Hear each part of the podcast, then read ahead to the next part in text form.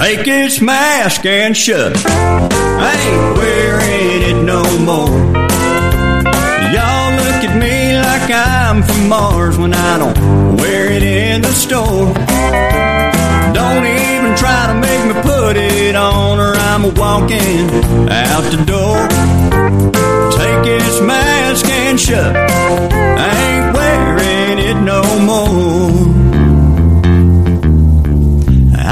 been shopping in this place for almost 15 years. And I've seen all kinds of viruses, but I've never lived in fear. Now I know that corona's real and it probably ain't a lot to ask. But I ain't a bank robber and I ain't the Lone Ranger and I don't want to wear this mask. Take this mask and shove it. I ain't wearing it no more. Y'all look at me like I'm the devil when I don't wear it in the store. Don't even try to make me put it on or I'm walking out the door. Take his mask and shove it. I ain't wearing it no more. COVID 19's a real bad dude, and they say there ain't no cure. Hydroxychloroquine or a new vaccine, I just can't be sure. Think I'll drink a little shine every morning when I start my day. Might not kill the virus, but it'll give me the courage to say, take this mask and shove it. Corona needs to be gone. My woman stays home, spends all my money on Amazon. I just wanna hug everybody like I did before. So take this plague and shove it. Taking it no more. And take this mask and shove it. No, honey, I got it right here. I told you I was gonna put it on. It's right here. I'm wearing it. I ain't going. Welcome, ladies and gentlemen, to another episode of the Armchair Survivalist. My name is Kurt Wilson. I'm the Armchair Survivalist, and today is August the 15th in the year 2021. Welcome to the show. If you go to armchairsurvivalist.com, I'm not going to get into it and give you the whole rigmarole on this, but there are many different ways you can listen to me. Armchairsurvivalist.com, scroll down, you'll see a category that says ways to listen.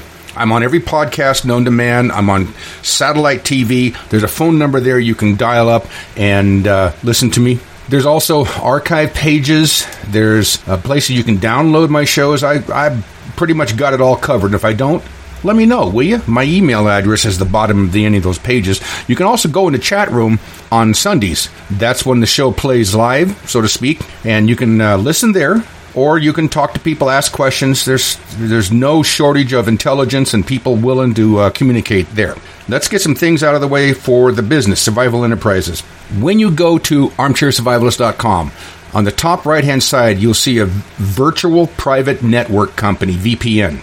I advise you to get it. I don't, you know what? I don't care where you get a VPN, but you damn well better get one. Every single person out there who is listening to me and you're not a government stooge or some NSA intelligence gathering freak, uh, you're going to need to mask your internet presence, and that's what a VPN does.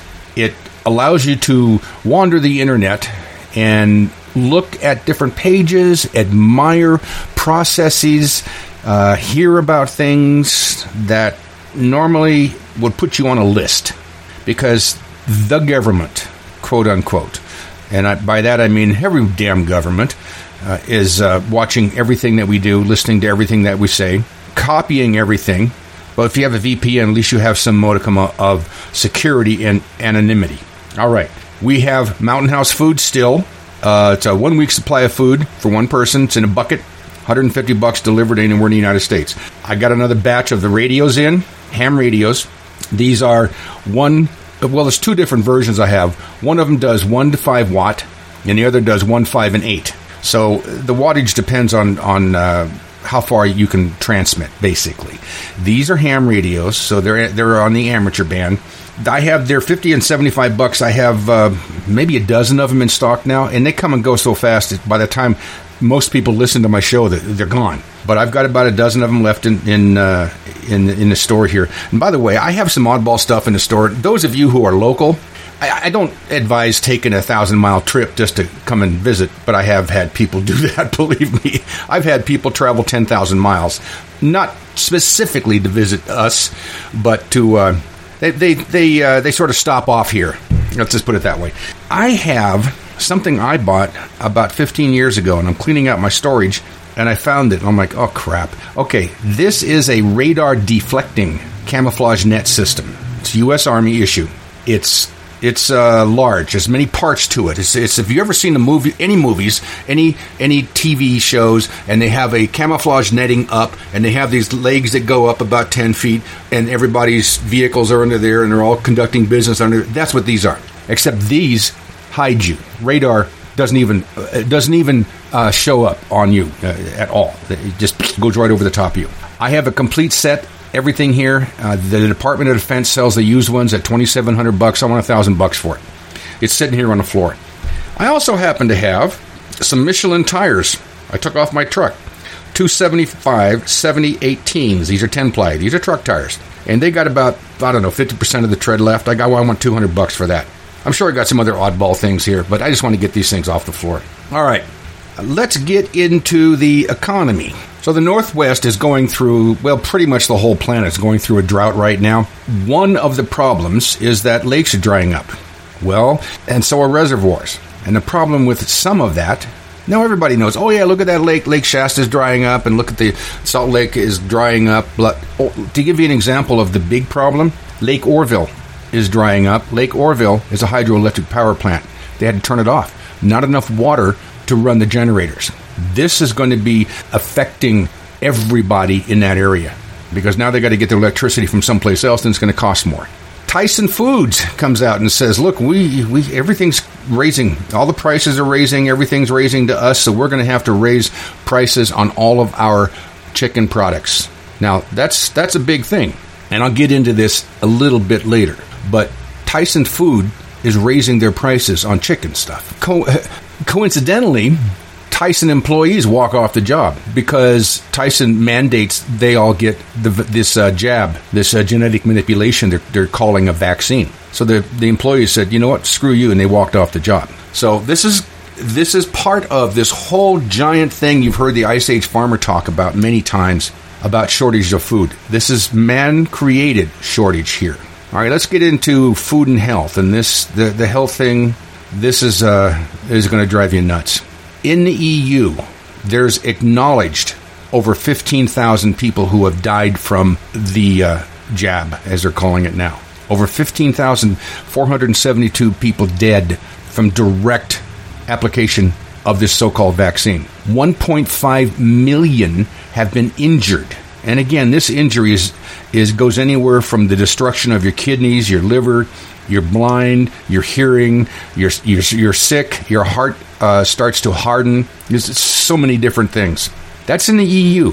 Now realize these reporting agencies are only getting about 1% of the reports because a lot of doctors and hospitals won't won't report them. In the United States, the CDC has been caught fudging. They go in, the CDC goes into the VAERS program, which is the United States version of the vaccine reporting system, and the CDC's gone in there and is, erasing uh, deaths. Over 6,000 so far they have erased. There's over 12,000 people in the United States alone who have died from direct application of the of the virus uh, uh, embedded genetic manipulation. I, I don't care what words they want to do, but I can tell you that more people have died from these vaccines worldwide than died in Hiroshima, the, the uh, explosion, nuclear explosion there. We're talking a quarter million or more. It's a little here, a little there. You're not hearing it. You will never hear it. You, you could have five of your neighbors die from these shots. You won't hear about it. It won't show up in your local paper at all. Here's an, an example of one of these insane millennial parents allowed their two year old, two year old baby to get the second Pfizer shot and the baby dies. An actor I'm not going to I'm not going to give his name out. He had both shots and then decided to have a booster. 6 days later he died. A mother had her 14 year old son because she listened to the propaganda from the CIA talking about how everybody needs to get these shots. Everybody needs to. Everybody needs. So she gets the shot, all right. Now her, her son, her 14 year old, is hospitalized probably for the rest of his life because the RT, uh, arterial walls are hardening throughout his whole body. Now you, if you listen to the news, then you heard about how these cruise ships are mandating everybody be vaccinated the staff, the crew, and the patients. So here's this one ship. Everybody's vaccinated. Now they have hundreds of COVID cases aboard the ship. Israel and Australia are reporting that 95 to 90 99% of the hospitalized people suffering from COVID are fully vaccinated. You're hearing about how this variant, now this is all CIA talking points. This will be explained further on in the show. Notice how in the beginning it was this is a bad virus but we can take care of it. So the fear level went up a little bit. And then they come out and said, yeah, yeah, we got ways to take care of it. Don't worry about it. And then the fear level goes down. Then they came out and said, it's bad. You better wear a mask. Fear level goes up. And then it slowly comes down. And then the government comes out and says, "We got to shut everything down. It's, this is so bad. Fear level peaks. And then it comes down. And then, oh, it's really getting bad. We're going to have to get this vaccine, vaccine out so fast now, we're not even going to authorize it. And the FDA is not even going to approve it. So you're all going to be part of the human trials fear level goes up. But then the government comes out and says, oh, look, people aren't getting sick anymore in certain places. Fear level goes down. You see how this is happening? Up, down, up, down, up, down. And it was going down, and people are getting fed up. So the government says, we got to have another twist to it. The variant. The variant. Boom. Now the fear level's peaking again. They know it's going to go down, so there's going to be another uh, something else, another a lambda variant. So there's going to be something happening there. Pay attention to it, but people are dying. Ontario, Canada, the hospitals there are proving that vaccinations give no give no protection whatsoever because it's I would say it's about 60 to 75% of the people that are hospitalized are already vaccinated. And then something come out this week that is this is this is I, I'm astounded at this. This is a direct violation of the Nuremberg Code. You have to have informed consent. 82% of pregnant women will miscarriage after the shot. So what is this? The FDA and the CDC and the CIA and the U.S. government and all the other governments are telling all the people now: if you're pregnant, get a shot. Get a shot. It's 100% perfect. Don't worry about it. You're safe. It's totally okay because the populations in, in throughout the civilized world have become stupid. They will listen to this and fall for it. There was a a poll that came out this week you know, they have this thing called vaccine hesitancy. This is this is the, a CIA psychological talking point to invalidate people who want who don't want to get the, the, the shot. Vaccine hesitancy. Well, it was discovered that the more intelligence that you have, the higher you went in schooling, the uh, less you want to get a shot. There's almost nobody who with a PhD who has received a shot. They can't find anyone. Then the FDA just come out and said, you know what, for all of you immune compromised people out there who haven't got the shot, we have a special vaccine booster for you. It looks more and more as if they really are trying to set us up to die. There's too much data out there, and I don't listen to other people's viewpoint of this data. I listen to the science. I go and I read the white papers, I read the studies, and I'm seeing all of this. There is an auto antibody that uh, is being studied right now amongst people who have the shots. You've heard me use the term, and you've heard other people use the term cytokine storm. A cytokine storm is when your immune system turns on the fight against a virus and then doesn't turn it off. And that's what's happening to people now. A lot of people. San Francisco mayor is forcing all law enforcement, sheriff's department is what takes care of San Francisco, uh, to uh, take this shot 160 cops quit, which is what they want. They want they want all the police to stop anyway. There's some wise ass liberal millennial named Jason Isbell. He's a country star. He said, "If you want to come and listen to me in my new, you know, I'm going to have a have a, a show here, and if you want to come to it, you have to get a shot, or you have to have a test to prove that you you don't have it." And the people that were going to put it on said, "We we can't enforce that." So he goes, "Well, I quit. I'm going to, I'm going to do the show." Good, good, good. We don't need to give money to, to uh, people like that. Iceland. Now, Iceland is a socialist country, and they came out, and of course, in socialism, they're here to help you. That's what they they do. They're, they're going to help you. So they decided that this help that they're going to be doing in Iceland could cause restrictions to last 15 years. Yeah, immediately after restrictions were lifted in the UK, COVID cases fell 40% right away. But the UK just signed COVID passport deal. It's a contract with this one company that could last a couple years, 2023. Biden has his COVID advisor. He comes out and he eludes that there will be a vaccination identification system within a week. He actually said three and a half days or some such thing, but it's it's. I haven't heard about it yet, even though, you know, Dimwit is, is not a real president. He's just some guy that wanders around and looks sheepish and parrots whatever he's told in his little earplug in his ear. He's controlled. He's a puppet. Whoever's controlling him, these are communists. Everything that he does is to push towards a communist country. So news is coming out, and it leaks just as much now as it did under Trump, uh, that the White House, quote unquote, meaning the communist uh, puppeteers, are looking at a passport, a, a, a uh, specialized passport that all citizens must have to cross borders. Like if I'm in Idaho, I want to go to Montana. Well, I can't unless I have my my uh, vaccination passport with me well, this is this is what's going to happen. Okay, there's no question about it. It's just when and how, and uh, how smoothly we allow them to do this. See, the thing about socialism. Remember what I said, and remember what you've been taught. Socialism is the path to communism. Socialism exists just as long as it takes to utterly destroy the economy and to subjugate the people, and then it moves into communism. You vote socialism in, but you have to shoot your way out. Norway has authorized damage claims against the vaccine. Norway has authorized this. That I want to see. There was just a notice out that came out, and something about Norway is authorizing the first COVID 19 vac- uh, damage claims to go forward. Pfizer came out and said that immunity can drop to 83% within four months. Now, what does that mean? Well, Considering they've already made $33 billion off of this phony vaccine, what they're doing now is pushing for people to come and get more and more shots. You know, I, I told this story some years ago, right after World War II. Uh, it was Breck Shampoo, I think it was. They were they were going out of business. They they they had uh, their their sales were dropping to to uh, oh five percent of what they used to be. So they hired this expert to come in and turn the sales around. He said that I want $1 million and I will double your sales.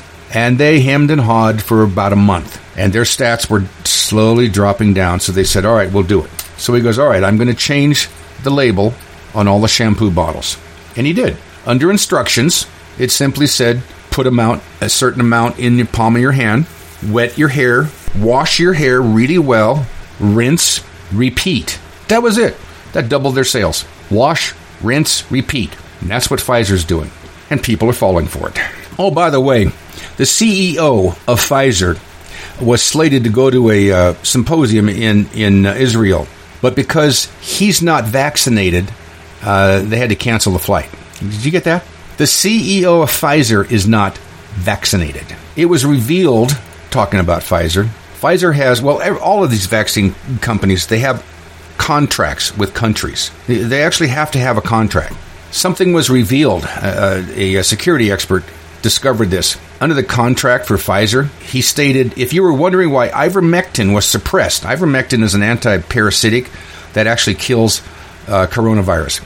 It's because the agreement that countries had with Pfizer does not allow them to escape their contract which states that even if a drug will be found to treat COVID 19, the contract cannot be voided. So these countries have a vested interest in keeping people sick. Something else came out from the CDC. They don't hide this stuff. You just have to know where to look. And this is, uh, I have this. This is a link to their website, CDC's website. Interim operational considerations for implementing the shielding approach to prevent COVID 19 infections in humanitarian settings.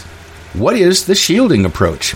Aims to reduce the number of severe COVID 19 cases by limiting contact between individuals at higher risk of developing severe disease and the general public. High risk individuals would be temporarily relocated to safe or green zones established at the household, neighborhood, camp, or community level, depending on the context and setting. They would have minimal contact with family members and other low risk residents. Now, what does that mean? Well, you can find out what it means by reading it. And I will have the links up armchairsurvivalist.com show notes. You'll find the links to everything that I talked to you about. This is the long awaited FEMA camp where they will quarantine you. If you're sick, they will take you and put you in a quarantine camp.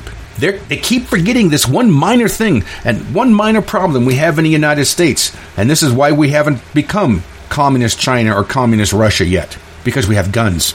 But the communists are doing their damn best to convince the morons that are taking over in this country that guns are evil and you should always follow authority figures' guidelines. By the way, the CDC is not mandating its employees to get vaccinated. Yeah, you get that?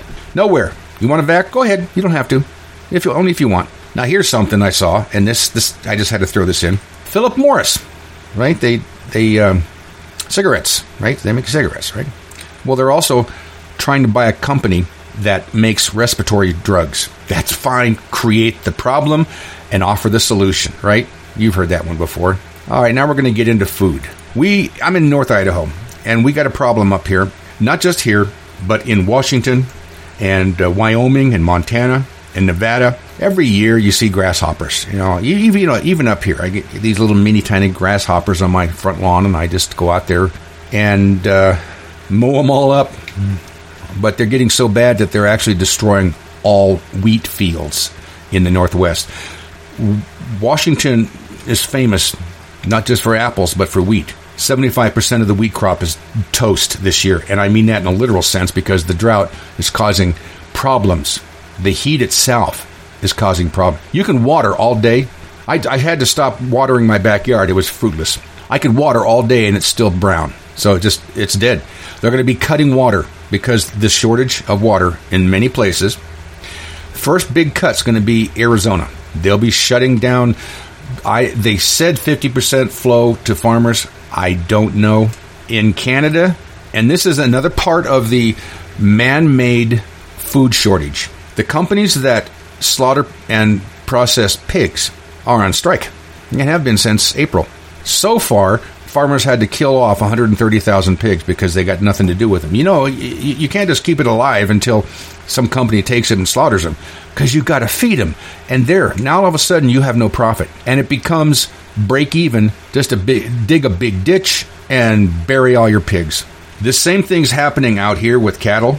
So I'm gonna I'm gonna make a prediction again. I already did this one time some years back, and I, I was right. The farmers and the ranchers are going to have to kill off most of their most of their stock because they can't get hay. They, they just they just can't get hay, so they can't feed them. So they're going to have to kill them off. So you're going to see in the stores, not too far too too far away from now, sales on pork products and uh, beef products. So just watch for them, and remember what I taught you last week about the Food Saver vacuum packer.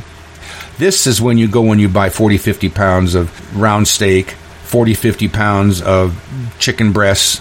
That's why I, I taught you last week about the Food Saver vacuum packer. If you lie to the government, they'll put you in prison. But when they lie to all of us, it's called being a politician. You think taking guns away will save our kids from the killings? But you're pro-choice, abortion kills way more children. If America's so terrible and racist, it probably isn't safe to encourage immigration. Just saying, all the contradictions are embarrassing. You know who hates America the most? Americans. Trigger warnings used to be on TV for seizures, and now they're everywhere to protect millennials' feelings. He, she, his, him, hers, them, they. Screw a pronoun, cause everyone's a retard these days. Hear him preaching at the protest that hatred's the problem, but hating straight men, white folks, and Christians is common. Coca Cola telling people they should be less white. They preach intolerance, but if you disagree, they fight. There's a race war here, elections based on fear. Black lives only matter once every four years. Soldiers died for this country, and every one of us benefits. Give welfare to the bums and forget about the veterans. Black folks and white folks divided by the news, but we are all the same. We are red, white, and blue. Ashamed to be American? Okay, that's cool. Cause honestly, we are all ashamed of you too. Y'all are so fake, oh no. The forecast said that there'd be snowflakes, whoa. You can make us see it your way, no way. Gasoline and propane, more flames, oh no. No more snowflakes. As you can tell, we're now in the category that I titled Liberal Psychosis. Disney has come out with a new show. It's called Grownish, and it's uh, basically the whole premise is that blacks are great, whites are bad. It promotes Black Lives Matter. Uh, one of the shows, one of the shows, and it's been already been out. All right, shows a uh, a black kid with a, a gun that gets killed by a cop. This is this is the kind of crap that is propaganda and is being pushed hard. This is what happens in every country that turns communism. They find someone who's the target, and right now the target is white and uh, cops. See, it doesn't matter if you're black and a cop, you're still a cop. Cops are bad and evil, and so are white people. And Disney is proving this with this show because, oh, the children of the millennials, the millennials, are the ones that are going to be watching this, and oh, they need to learn the truth about how bad whites are. Yeah, you're going to love these links when you go to them and look at this stuff. This is this is uh, disgusting. Disney has become disgusting. I've been watching this these apprehensions, quote unquote, on along our southern border. Last week, in one day, one day, they apprehended, quote unquote, in other words, catch and release over 800 what they cl- they call kids, and this is anyone under 26. That's a kid. Over 800 of them, and then you know they just release them. There's a there's a uh, a website here that you, you, can go to. It's an organization, and they teach they teach um, the woke students. They teach students to become woke up, woke up, wake up, whatever you want to call it, whatever nickname it is, and and they're they're basically is. Uh, it's called Teaching for Black Lives. It's the Zinn Education Project. They're excited to announce that a generous group of donors has funded another round of Teaching for Black Lives. And what it teaches is how whites are bad, how blacks are good, and teaches whites how to be allies of blacks, even though whites are always racist from the day they're born. They're, they're, they're always racist. you you'll just love reading all about this in your public school, and not just your public school. I read reports from Christian schools, from charter schools, from Catholic schools of the same crap being taught. Critical race theory, same stuff. This you're gonna love this one. The governor, uh, where is he? Oklahoma. The governor of Oklahoma, Governor Stitt. He signed a bill that'll make sure that the students that graduate from high school will actually know what the hell they're talking about when they get in an argument with somebody about civics because they will be required to pass the same tests that a new immigrant passes to become a U.S. citizen. Now, I have some breaking news from our resident comedian. Well over, what's the number again? I remind myself 350 million Americans have already been vaccinated. With a population of 328 million people, we can finally have peace of mind knowing it's safe because Hunter Biden's dad assured Americans there are more vaccinated people than there are people in the U.S. We're not sure if Dominion did the latest tally or what's responsible for the latest reality defying uptick, but you should know you feel safer because of it. Today's other top stories Will criticizing Fauci become a federal hate crime? Obama's super spreader event, and female prisoners are getting other female prisoners pregnant, and Texas Democrats are suing the governor over hurt feelings. But first, Senator Rand Paul became a full blown dangerous extremist, where in this video, he is defending the Constitution and suggesting people do not need to obey unconstitutional tyranny. It's time for us to resist. They can't arrest all of us. They can't keep all of your kids home from school. They can't keep every government building closed, although I've got a long list of ones they might keep closed or might ought to keep closed. We don't have to accept the mandates, lockdowns, and harmful policies of the petty tyrants and bureaucrats. We can simply say no not again. We are at a moment of truth and a crossroads. Will we allow these people to use fear and propaganda to do further harm to our society, economy, and children? Or will we stand together and say, absolutely not, not this time, I choose freedom? Rand Paul was also overheard trying to incite violence when he said the following dangerous statement We should never forget the Constitution wasn't written to restrain citizens' behavior, it was written to restrain the government's behavior. Senator Paul's love for the American people and the Constitution is obviously motivated by hate. And the man whose secrets are most at risk of being exposed by Senator Rand Paul is in the news once again Dr. Fauci. This time by way of Professor Peter Hotez, who published a paper in the PLOS Biology Journal where he called for all criticism of Dr. Fauci to be designated as a federal hate crime. The who criticize Dr. Fauci, is it because they love to inflict criminal hate on him? Or because they hate the crimes he's committing against them? Well, Peter Hotez, who's a longtime recipient of funding from Dr. Fauci, since 1993 to be exact, thinks it's a hate crime. In completely unrelated news, a new bill is expected to be passed into law that would protect abusers from their victims, telling them to stop. It does indeed pass, perhaps we can put an end to all this hate once and for all. We're interrupting your regularly scheduled program of breaking news to bring you even more broken news. New York Governor Andrew Cuomo has just announced he'll be resigning while still refusing to admit that he's insanely guilty of sexually harassing multiple women. The White House is expected to suggest Bill Cosby as his suitable replacement. Now back to you in the studio, JP. The Texas Democrats who fled Texas to unlawfully hold up the state's legislative process are now suing Texas Governor Greg Abbott for their hurt feelings, specifically for anxiety and embarrassment. The lawsuit seeks $5 in actual damages and $10 in punitive damages, which might seem low, but it is higher than the amount of integrity the fleeing Democrats have. Former President Barack Obama took a break from his busy schedule of running Biden from behind the scenes to throw a 600 person birthday bash for himself, which took place at his mansion built right on the sea, which will be underwater any minute now, unless they're lying to us about that. Obama received a lot of criticism as his 600 guests were maskless and unsocially distanced. Well, that's how normal free humans function. It unfortunately doesn't match the draconian fear inducing narrative that Obama and the left are still trying to get people to buy into. This just in! Leaders who always try to scare you rather than inspire you don't care about you. When some attendees posted photos of the freedom based birthday bash, revealing all the carefree human connection happening, they were at least forced to delete them in order to protect the public from seeing the truth. At this point, we'd like to remind you to continue waiting for us to hand your freedom back to you. We're almost at the point where we're ready to do so. And if you hear any messages like, you don't have to wait, you're already free, that is dangerous misinformation rooted in far right extremism constitutional rights. A female prisoner in a California all women's prison has become pregnant by another female prisoner. This comes after California passed a law in January allowing biological males to be placed in women's prisons if they identify as a woman. No questions asked, even if they're going to prison for brutally sexually assaulting women. This just in!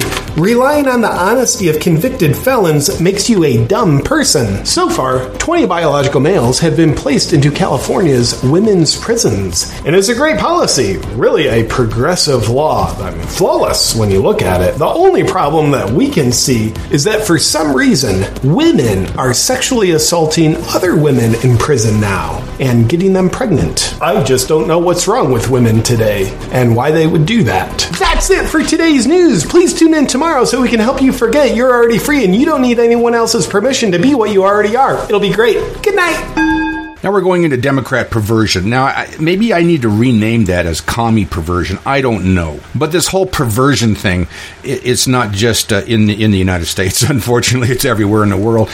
And while I was watching the Olympics, I found that there were over two dozen sexual perverts, transvestites that had were pretending that they were females and were entering different contests in the Olympic. And I thought that's that's just flat disgusting. Do you know this this Olympics now had the lowest television rate in any Olympics. It, it's almost as if it didn't even happen. We had a female. It's not a female. This is not a female. This is a transvestite swimmer. She won five or six gold medals. It's a guy that pretended he was a female. I'm seeing it all over the place. Canada, uh, one of the perverts won gold. Uh, it was some boy. Uh, he's Canadian soccer team or something like that. And you know, we have a, a Butch Dyke on our soccer team. Subway hired to be a spokesman for them. And now they're trying to unhire her because not only is she a butch dyke, you know the difference is. You have a lesbian, which is you can look and you go, that's a female. And then you have a dyke, which is that openly hates males. And then you have a butch dyke, which openly hates males and wants to look like one. I, I, don't grasp the concept there, and there's even been studies about this. And so that's what she is, is a butch dyke, and she she also hates America, even though she sucks off America's tit. She hates America, and Subway stupidly decided to uh, virtue signal by hiring her to be an advertiser for that. Now they're trying to dump her. The Academy. This one's going to be. This one's. This one's really weird. The Academy of Breastfeeding Medicine has decided to virtue signal to the point where, well, it's not just women that can feed a baby anymore. So they changed their lactation related language to be more gender equal. So it's human milk feeding now, not breastfeeding. It's human milk feeding. This psychosis is getting worse and worse. Now, Scotland is communist country. It's a very weak communist country. It's like still a little socialism there, but it's more communism. They've come out with a um, with a decree, uh, a, a law that four year olds can declare their gender identity. Four year olds, and it's legal, and the parents can't say a damn thing about it. This is Scotland. It is disgusting. It is a far cry, far cry from the brave and freedom loving men and women that existed years ago. What are they trying to do? That's the missing piece. But it's not hard to imagine. Driven not only by corporate greed, but a darker objective. The takeover of America. And then the world itself, by any means necessary, however violent, or cruel, or efficient.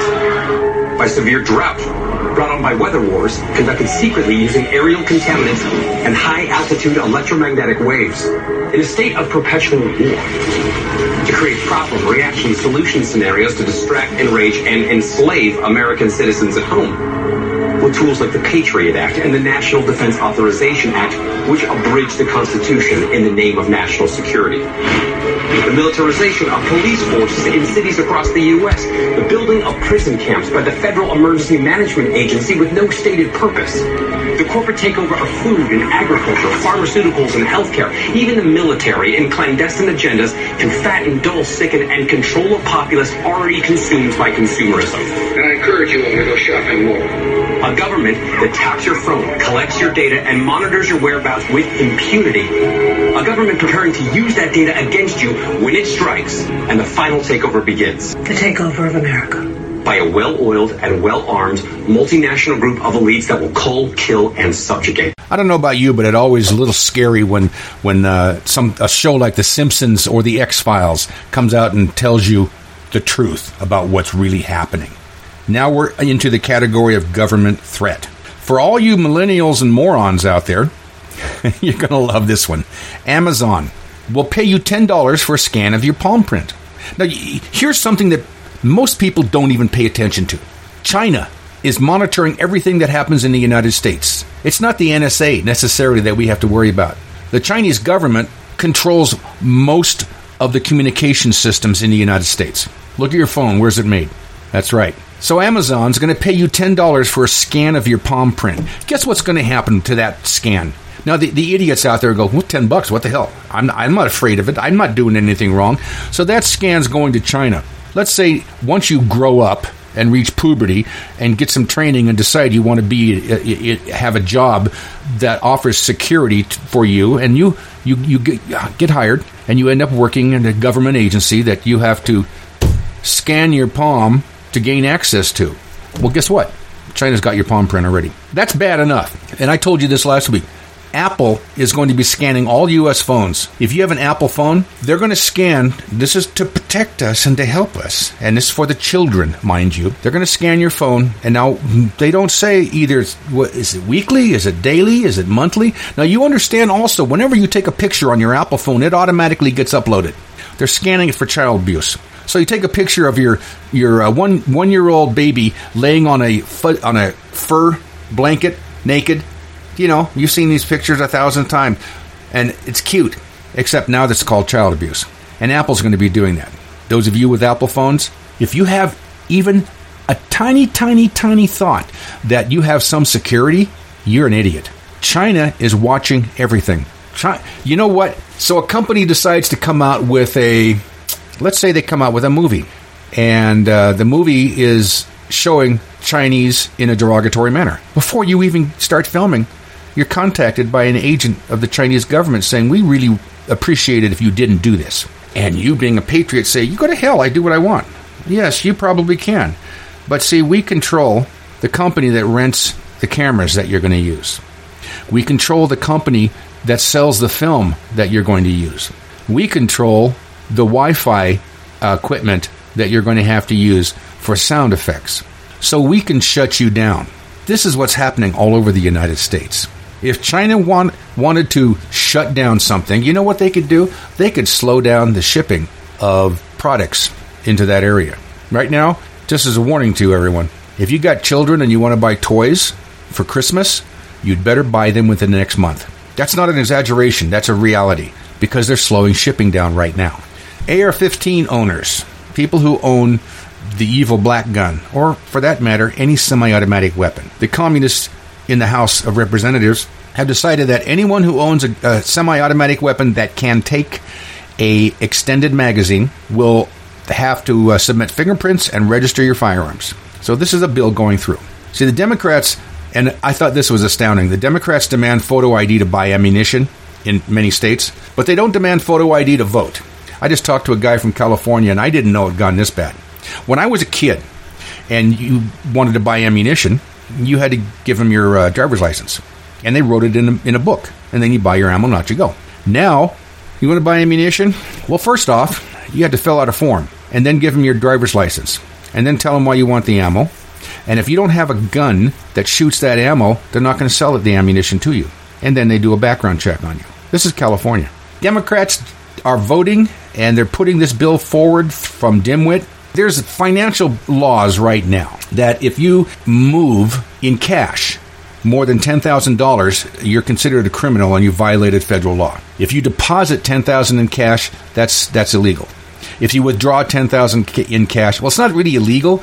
Uh, you get a red flag and it goes directly to the IRS. And if you, you know, they have different levels 10,000, 5,000, 2,500 for different type of categorizing and uh, paperwork. Well, the Democrats want to drop that to $600. They want to drop it to $600. They want anyone with $600 or more in their bank account, checking or savings, they, they want it reported to the IRS. Oh, they're pushing hard now, this, this IRS thing. I get a friend, by the way. Now, this is, a, this is another, another thing here. Department of Homeland Security is using a small Texas airport to disperse the illegal aliens that are coming in. Because remember, they're, they're catch and releasing, and they don't want them all in Texas. So what they're doing is they're taking them to Abilene Abilene. Taking them to Abilene. Putting them on planes, shipping them all over the United States. Department of Homeland Security refuses to acknowledge or say why or how or anything like that. They're, this is the deep state.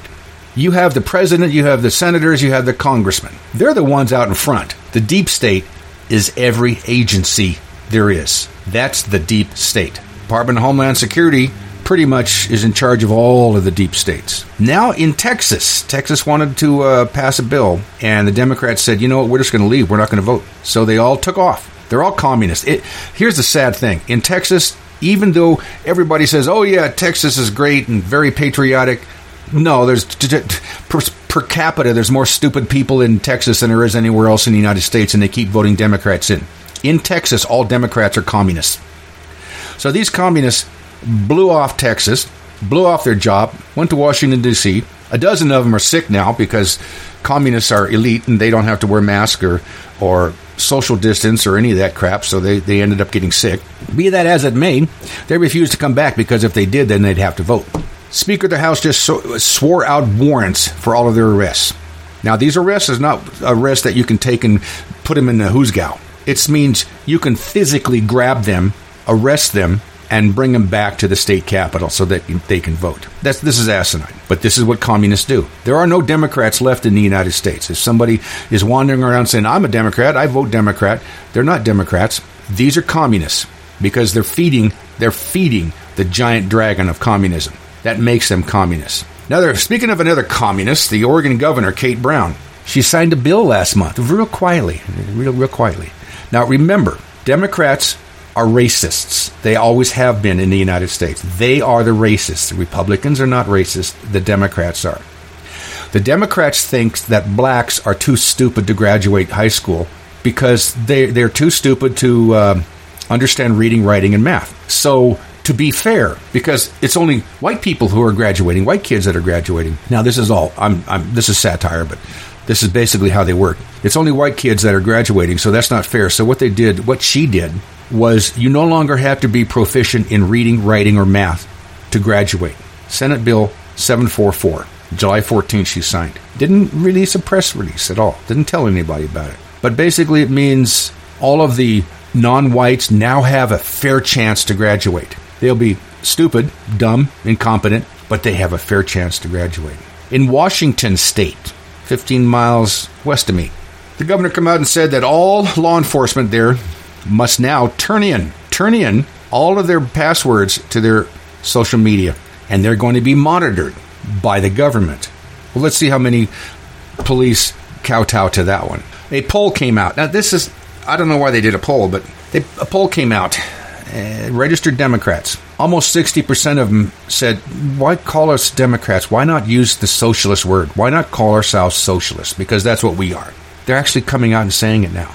Because, well, it's no longer bad to be a socialist or communist in the United States. Because it's for the people. Don't you know? It's for the people.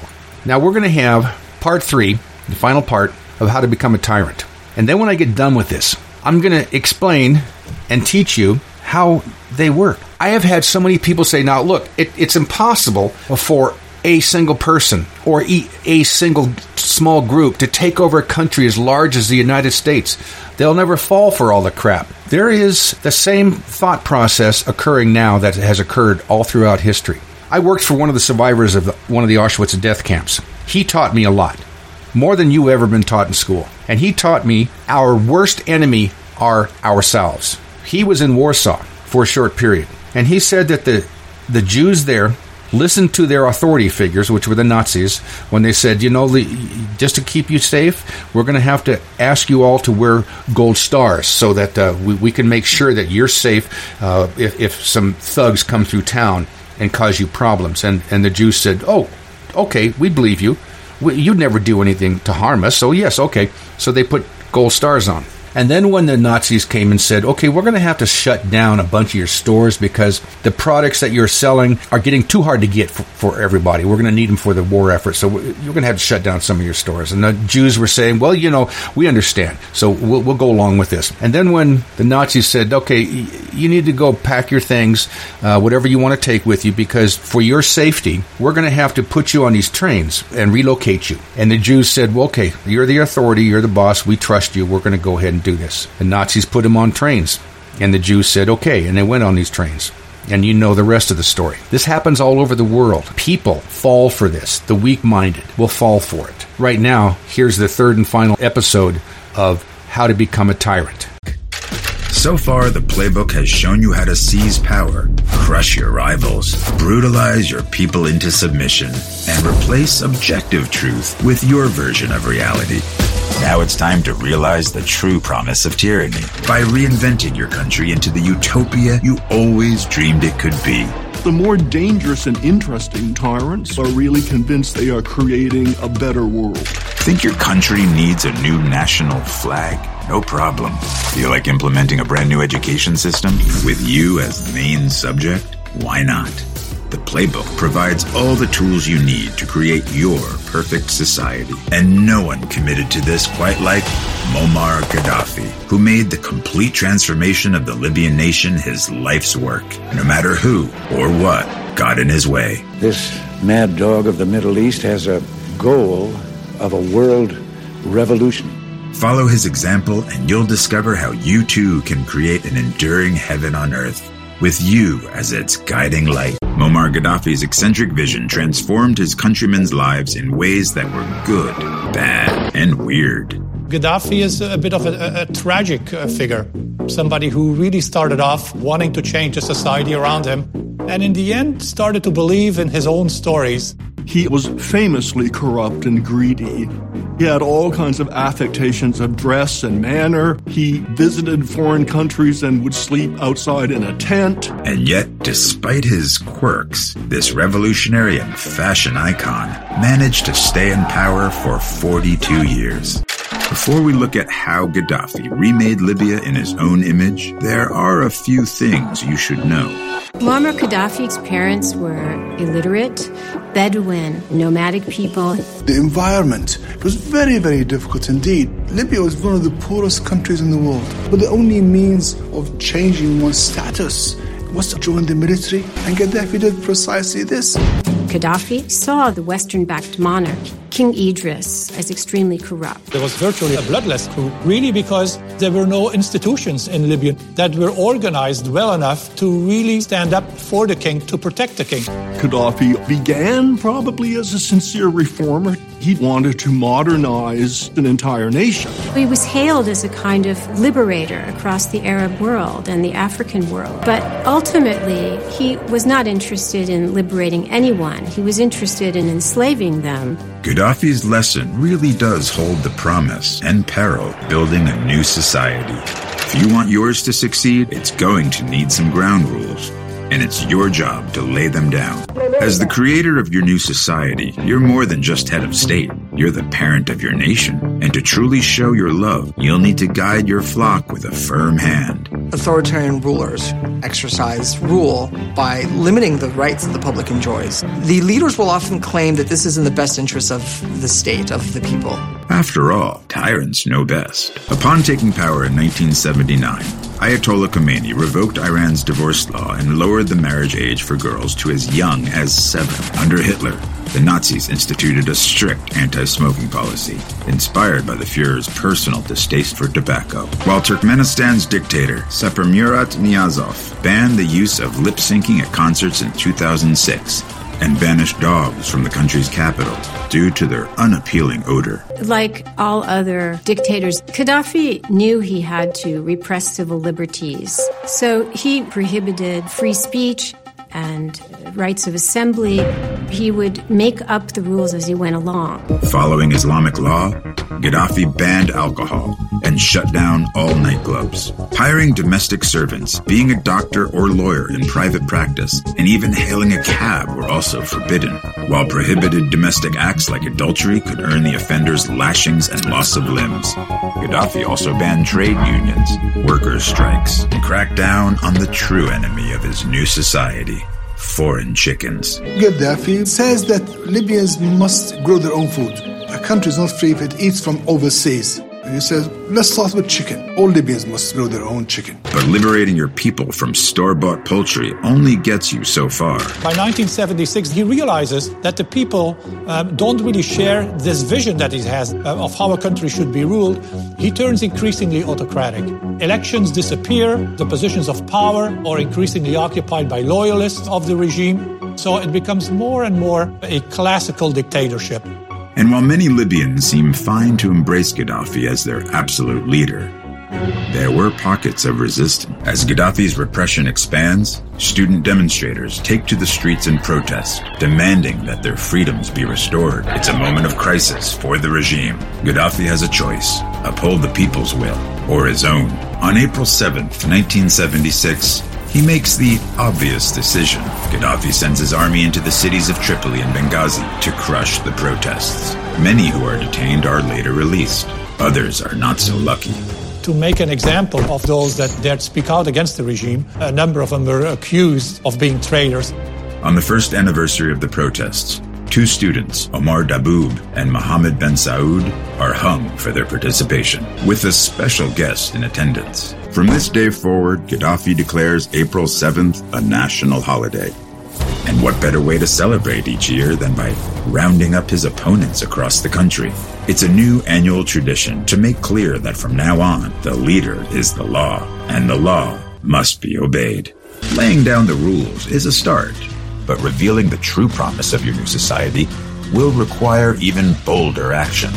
So think big. Tyrants have great projects. This is one of the ways they can achieve immortality as a daily reminder of their greatness. Pick your projects well, and they can upgrade your nation and your image at the same time. Hitler and the Nazis presented themselves as the driving force behind the Autobahn highway system, which promised Germans total mobility across the country. Joseph Stalin greenlit the construction of the state of the art Moscow Metro that was heralded as a triumph of socialism when it opened in 1931, while Romanian dictator Nicolae Ceausescu bulldozed one fifth of the capital city of Bucharest to build the Palace of Parliament. It took 13 years to complete, cost $3 billion, and up to 3,000 workers' lives. Too bad he was deposed and killed before construction was completed. Gaddafi had grand ambitions of his own and a key advantage to bring them to life. Gaddafi had an oil rich economy. The money is just coming out of the ground and straight into his bank account. After 1973, the price of oil quadrupled globally, he made a tremendous amount of money. And he was able to use that money for whatever he wanted to use them for. Potable water had become quite scarce in Libya. So, knowing that there were these enormous aquifers in the southern part of Libya, Gaddafi set about exploiting those. A man made river that could one day even turn desert into farmland. What better symbol of a new society than making the desert bloom? Gaddafi's plan was to drill into the Nubian fossil aquifer, then transport the water from there to northern Libya through giant pipes and dams. It was massive. Pipelines of enormous dimensions, literally hundreds and hundreds of kilometers long. It didn't come cheap, but Gaddafi saw the project as his crowning glory that would provide the majority of Libya's water for decades. He even began calling it the eighth wonder of the world. Sadly, the construction met with issues. There were all kinds of problems with it. Corruption was endemic, and so you saw lots of pipes exploding. The Great Man Made River took nearly three decades to complete, and some experts believe the underground reserves will run out before the end of this century. But that will be someone else's problem. The Great Man River project was one of the very few ones that was much appreciated by the Libyans. It was this kind of prestige project um, that he could then betray as his own. But people have short memories. You need to make sure they never forget who's responsible for the wonders they now enjoy. How, you may ask? I believe that children are our future, so teach them well. Every dictator needs a population that can read, write, so they can work at menial jobs producing money for the dictator. What dictators don't want is a well educated population, people with ideas who can become rivals. For your new society to succeed, you have to start early. In Libya, literacy and propaganda were twinned. And Gaddafi's required reading list for the nation's youth was just one title long, written by himself. The Green Book was the Bible of Gaddafi's Libya. Gaddafi would constantly cite from it, billboards had quotes from it.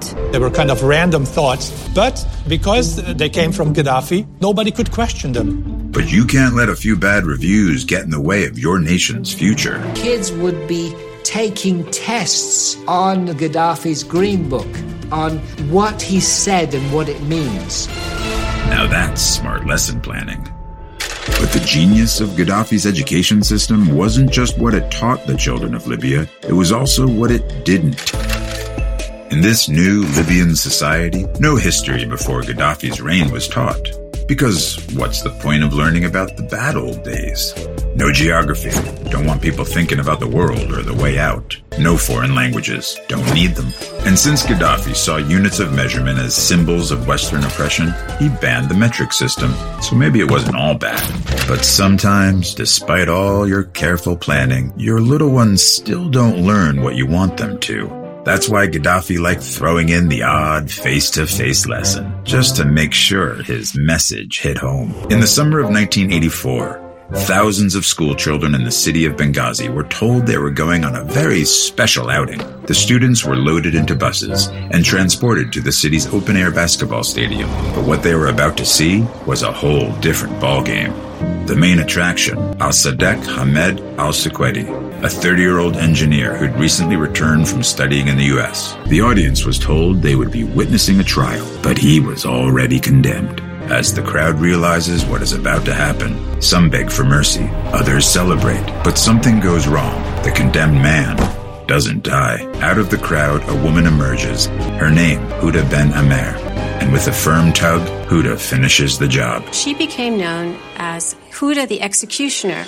This act of helping the state to murder an innocent victim jump started her political career, and she actually became Minister of Sports and Tourism. What a fitting reward for serving as a role model for the youth of the nation, especially the little girls.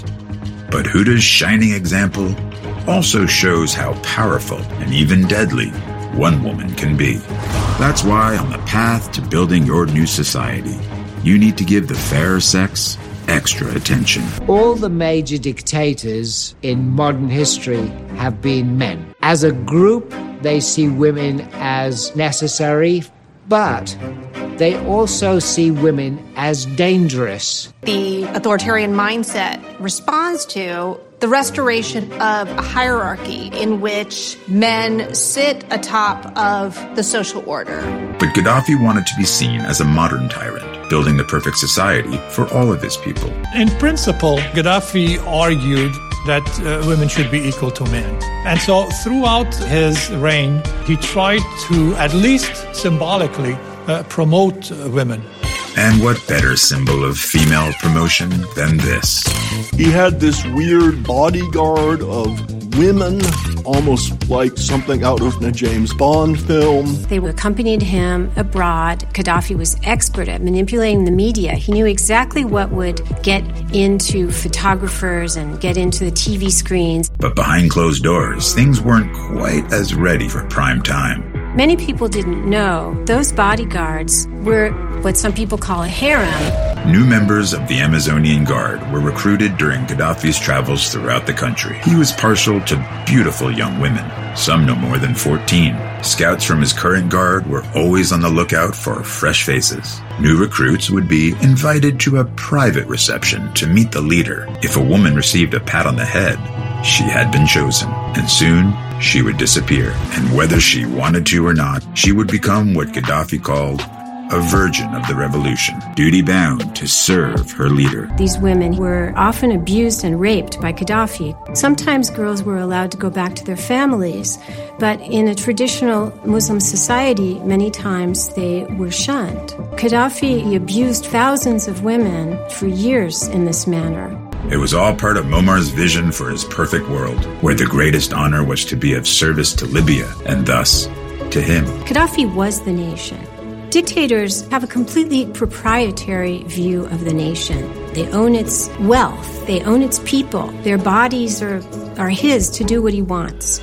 If you're Muammar Gaddafi, it might now seem that you've got everything you need for your new society money, loyal subjects, concrete symbols of your greatness, exciting job opportunities. But now's no time to rest on your laurels. When there's a whole world out there that's yet to learn of your path to national glory, why keep it to yourself? Becoming an absolute ruler is an impressive feat, but creating a global movement, that's the stuff of legends. Which is why our most ambitious tyrants love to spread their wings. In 1940, Adolf Hitler installed a puppet regime known as the Vichy government in occupied France, which went on to strip citizenship from the nation's Jews and send more than 70,000 to die in concentration camps. After World War II, Joseph Stalin aggressively supported the spread of communist governments across Eastern Europe and the Baltics, creating a buffer zone of countries friendly to him. And China's Mao Zedong provided weapons, cash, and supplies to North Vietnam as part of his plan to dominate Southeast Asia. But for some tyrants, hooking up can be tough. He tried very hard to be the center of attention within the Arab world. The leaders, they looked down upon him. But no matter what the rest of the world thinks, there are always going to be some groups that will take you and your fat wallet into their hearts. Gaddafi sponsored many, many separatist movements. Across the globe, anytime a revolutionary group needs some cash, Gaddafi is there to provide. The danger of allying with the wrong sort of friends, however, is that people judge you by the company you keep. It was around 2 a.m. in Berlin when the bomb went off in the crowded La Belle discotheque. Police say there were about 500 people inside, many of them off-duty U.S. soldiers. The bomb exploded. These murderers could not carry out their crimes without the sanctuary and support provided by regimes such as Colonel Gaddafi's in Libya. Gaddafi was a terrorist. He wanted the respect of the world while he was terrorizing everybody. Word to the wise terrorizing people at home is a lot easier than taking on the entire Western world. No one can kill Americans and brag about it. No one. When the Americans retaliated and bombed Libya, it was truly a shock to him because he thought that he was infallible. As dawn shed light on the devastation caused by the American bombing, Washington said the targets were military bases or terrorist camps. This fallacy came to a crashing halt. Beginning of the end? Not so fast. When you're sitting on one of the world's 10 richest oil reserves, you can afford the odd miscalculation. But as you'll see, the playbook will keep you in power only as long as you heed its lessons. Muammar is going to find that out the hard way. Gaddafi has a good thing going wealth, power, impeccable fashion sense, and the vision to create his ideal society. But as the new millennium dawns, the U.S. goes to war against Saddam Hussein, and life as a Middle Eastern dictator starts to feel like a dicey proposition. Our war against terror is only beginning. When times get tough, the playbook insists that you ruthlessly stick with your program. Gaddafi chose a different path. He made changes in policy that he thought would curry favor in the Western world. Free speech, freedom of assembly, free press. He stopped torturing people. Now, that's a nice thing to do, but torture is a good way to deter people from opposing you. What was the consequence? These are the mechanisms by which people organize and overthrow their governments. It's quite inevitable. These enlightened reforms will ultimately be seen for what they really are weakness. Colonel Gaddafi, is your army deserting you? I forgot your language. They rose up against him. The Western world did nothing to save him, and he was dead. When he's finally cornered by rebels, he says, I haven't done anything. Why are you treating me this way? A fair question under most circumstances. He killed my brother, my cousin. He raped my friends. He burned my family's house. Though you might say what doomed Gaddafi in the end is that he abandoned the playbook, went soft, and paid the ultimate price. Um, eventually, of course, um, he was hunted down and, and killed. But take heart. The playbook offers another path, a gateway to achieving the ultimate tyrant's dream, a regime without end. The final chapter awaits in the hermit kingdom of North Korea, where the Kim dynasty has cracked the code to eternal rule. Are you ready to become a god? You've seen history's most notorious dictators use this playbook to navigate their path to power, and that by following their example, absolute rule can be yours as well. Toughness is good because people respect you. But by one measure, even these titans of tyranny fall short. The problem that tyrants ultimately face is that they're really not able to achieve permanent stability. But what if I told you the playbook held the key to keeping your regime alive, not just through the end of your days, but beyond?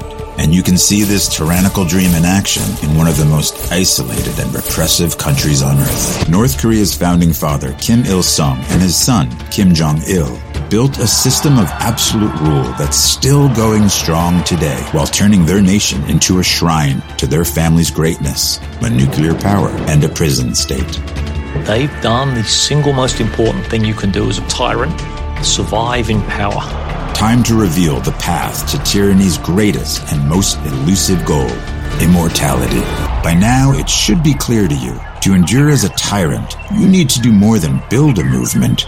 You need to be the movement. It's a hallmark of tyranny going back to ancient times that there is this cult of personality surrounding the tyrant, which portrays him as the font of all wisdom, the font of all virtue. And while most cults of personality die with their leaders, North Korea's has survived for three generations. I look at North Korea really as a theocracy to create that aura that in fact you know they are quote unquote godlike. They believe in them. It's much much like uh, belief in a religious faith. But to understand how the Kims pulled this off, you need to know a few things about how the dynasty began. In his 30s, Kim Il Sung is a anti-Japanese guerrilla fighter that was quite well known fighting for Korean independence. After the end of World War II, Korea is liberated. American troops enter Korea from the south, and Russian troops enter Korea from the north. And the man that the Soviet Union puts into power in the north is Kim Il sung. Kim Il sung took a lot of the things from the playbook that Stalin utilized for controlling the Soviet Union. One of the ways Kim Il sung kept power was regular purges. The people around the core of power are killed or sent to gulags either because they are thought to be plotting to take power or just simply as an example to keep everybody on their toes. The Korean War was fought between North Korea and China on one side and South Korea, the US, and the UN on the other. It was a stalemate, and they were devastated. They came to the conclusion that in a conventional warfare, North Korea is no match for the United States.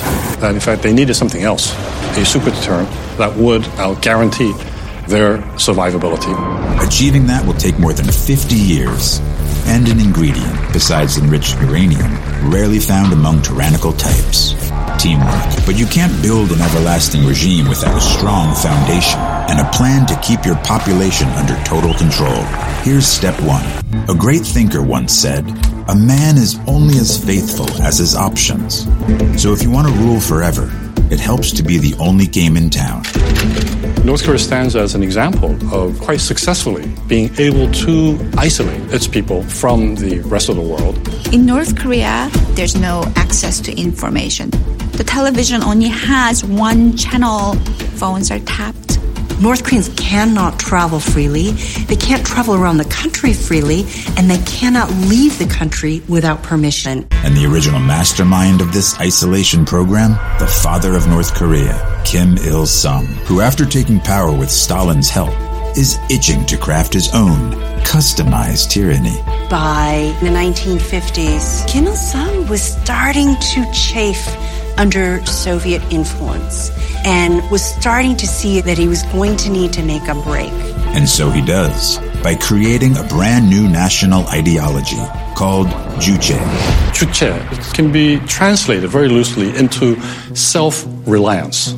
He wanted to say basically, we will do everything by ourselves. Koreans have been facing domination from outside forces for centuries. The Chinese, the Japanese. Juche it was created to force them to think about fending for themselves and to turn that isolationism into a source of pride. According to Juche principles, cooperating with other nations would destroy North Korea's sovereignty, and the only way for the nation to survive is to unite under the great leader Kim Il sung. Juche has been used very strategically as a way to justify and explain why they're so isolated. The isolation is an effective tool to prevent popular discontent about the state of the country.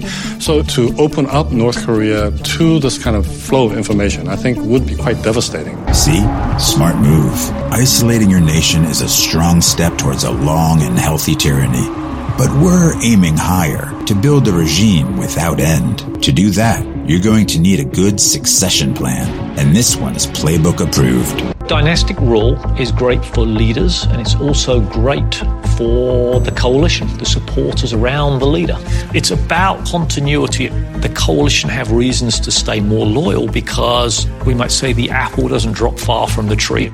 But for modern day tyrants, building a family dynasty is a tough trick, which few have been able to pull off. Not Saddam with his boys, or Gaddafi. How about Stalin's kids? Vasily, Svetlana, Yakov, or Artyom? Ever heard of them? Me neither.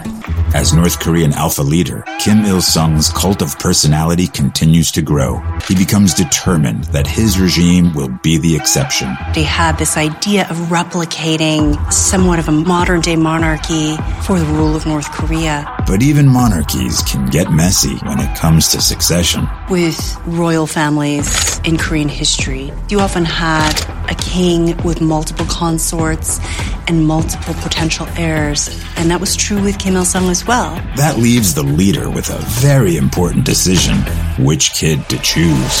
He had the son Kim Pyong il, who was seen of as a potential heir. He was the favorite son. He was the son of Kim Il sung's second wife, was in greater favor than his first wife who'd passed away. While firstborn son Kim Jong il is left out in the cold. But North Korea's future ruler number two has big plans. If you're born into that family, you sort of develop from a very young age this sense of kill or be killed, dog eat dog world. You either have all the power or you have none. And there's really nothing in between. To prove his claim, Kim Jong il would need to find the right moment and make it count. In the wake of the latest purge of unreliable officials, the big boss, Kim Il sung, has several openings to fill, including in the propaganda ministry, charged with North Korea's most important pursuit glorifying the great leader. Kim Il sung pays a visit to North Korea's film studio with his 25 year old son, Kim Jong il, by his side. He berates the studio workers for their ineffective propaganda films, which are betraying the nation. He dares them to have the courage to overhaul the studio and restore it back to glory. When no one responds, Kim Jong il volunteers to take up his father's challenge. This is one of the vital incidents of Kim Jong il's rise that, as a good, dutiful son, when there was a moment of need, he volunteered boldly, even though he was young. Kim Jong il is immediately named Cultural Arts Director and begins producing the film Sea of Blood, an epic tale of North Korean self reliance. In it, a 1930s family suffers under Japanese occupation before heroically fighting back. Based on a story by Kim Il sung himself, it premieres to rave reviews. Within two years, Kim Jong il becomes head of the entire propaganda ministry, setting him off on his course from lost boy to heir apparent. By 1974, even though he won't take power for the next 20 years, it is communicated to the party that, yeah, this is the guy. Kim Jong il's loyalty is unfailing. In short, is an incarnation of loyalty. In securing his rule and naming a successor, Kim Il sung did his part to position the dynasty for success. But before the understudy can take the stage, Kim Jong il will need to chart his own course to grow the family business. And when you don't have the help you need, sometimes you just need to take matters into your own hands. Kim Jong il developed kidnapping as a state tool that he wasn't shy about using personally if he felt he wanted someone for whatever reason in the country. Kim Jong il wanted to train his spies to speak Japanese, so he kidnapped Japanese citizens. In some cases, they were just plucked off the beach and disappeared. For years, their families had no idea that they were in North Korea. But for Kim Jong il, rising star of North Korean cinema, his nation had a staffing issue that was even more troubling. In the 1970s, Kim Jong il had made films that were successful enough in North Korea, but were still kind of made fun of around the world. Kim Jong il recognized that every form of power is based on stories, and his love for storytelling and for narrative could be put to use to try and perpetuate the regime. Looking to crack Hollywood secrets, Kim watches films day and night. He'd created this huge worldwide bootleg system to provide him with every film that came out, subtitled and printed and ready for him to watch. And he would keep all of these films in a building in Pyongyang that no one could access. But Kim Jong il quickly realizes his biggest problem. To make A movies, you need A-list talent. So what's this tactic about again? Kidnapping. So now it's just a question about who to grab. Kim Jong il staged the kidnapping of one of South Korea's most beloved actresses, Choi Eun-hee, in Hong Kong, and somehow lured her ex-husband, the revered film director Shin Sang-ok, to look for her, and they entrapped him as well. It keeps them imprisoned without seeing one another for five to six years until their resolve is essentially broken. And then he brings them back together. He announces publicly that they've happily joined the Democratic People's Republic of Korea. Over the next three years, Shin and Choi produced 17 films under Kim Jong il's watchful eye. He basically forced them to create a film industry in North Korea. Shin's films have to fit Kim's propaganda purposes but he's also allowed to break the rules a little bit. And it actually enhances Kim's power because North Korean audiences now have a reason to want to go see these films. They're unlike anything else they've seen in 40 years, but that still serve the purpose of developing the narrative of the nation. But Kim Jong il, still just the heir apparent, has a problem. That national narrative is currently based around his father, the eternal, divine, and still living leader, Kim Il sung. Quite a challenge. How do you make your case to succeed? A god. Pity poor Kim Jong il. He's doing such a great job elevating his father's cult of personality. it's leaving him little time to develop his own. Kim Jong il wasn't the gregarious, charismatic, outgoing people person that his father was. He was very behind the scenes. Kim Jong il needed to build a narrative for North Korea past its first leader that would give him legitimacy. And that plan begins here at North Korea's most sacred site, Mount Paektu. Legend has it, this is where Korean civilization began, with the birth of the God King Dangun. For the Kims, so much of their family lore is built around Mount Paektu. According to Kim Il sung's official bio, before his nation achieved independence, his forces battled the Japanese from a base camp on Paektu's slopes. While most experts place it some 200 miles away in Manchuria to strengthen his case as heir to the throne, Kim Jong il adds himself to the family myth.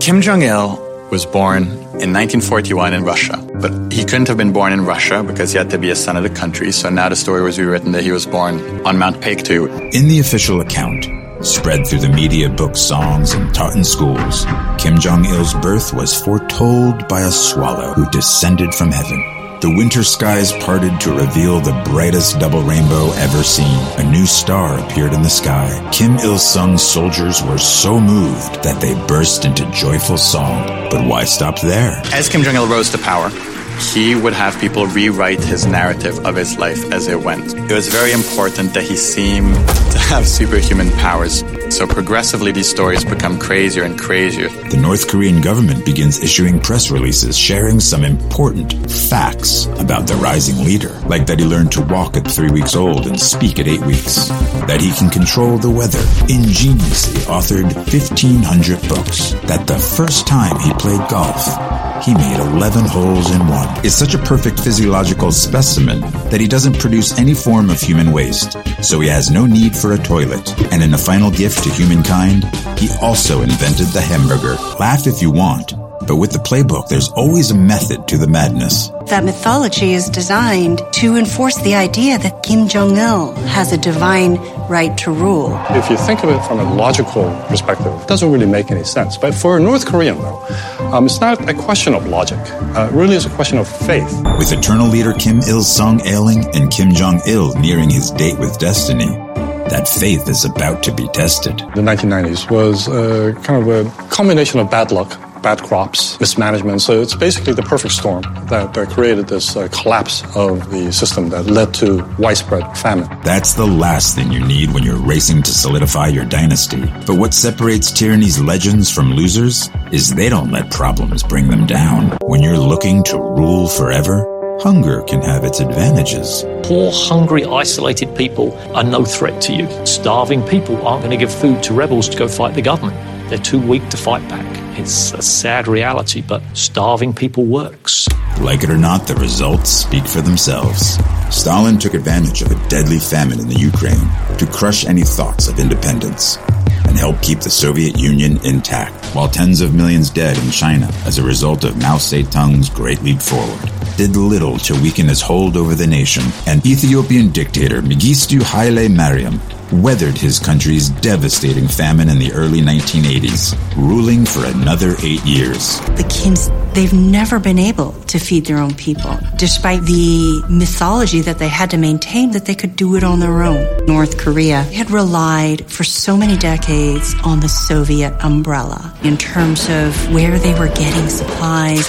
But in the early 90s, the Soviet Union falls apart, and North Korea's economy quickly follows suit just started this cascading effect of tragedy after tragedy, and hundreds of thousands of North Koreans starved to death, and those are conservative estimates, probably a lot higher. I would identify that period as the lowest of lows. So naturally, this is the exact moment when North Korea's seemingly immortal first leader, Kim Il sung, finally decides to check out. The death of Kim Il sung in 1994, for the majority of North Koreans, uh, was the most devastating event. You see people in mourning, and so it's not just mourning, it's almost like the Messiah had died. And even worse, Kim Jong il is seeing his dream of a perpetual dynasty hanging by a thread. How do you survive politically after millions of citizens died? And there's nothing to eat. Kim Jong il goes back to storytelling. He needed to perpetuate this idea that the country was under threat from aggression from the United States. And so it was tapping back into the Korean War and, and bringing it into the present. And a country at war needs to stick together. He starts propaganda campaigns whereby people are told they should choose to eat only one or two meals a day to celebrate Kim Il sung and the guerrilla fighters. Inspiring sacrifice is all part of the job.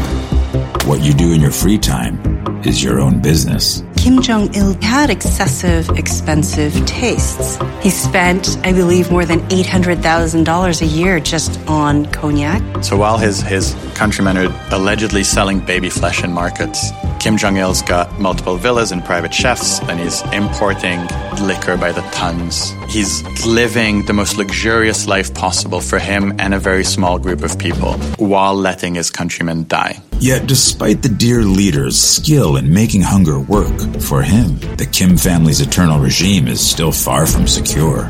Everybody was predicting that Kim Jong il was inexperienced, less charismatic, less godly than his father, and that sooner or later he would have to fail, the regime would have to fail.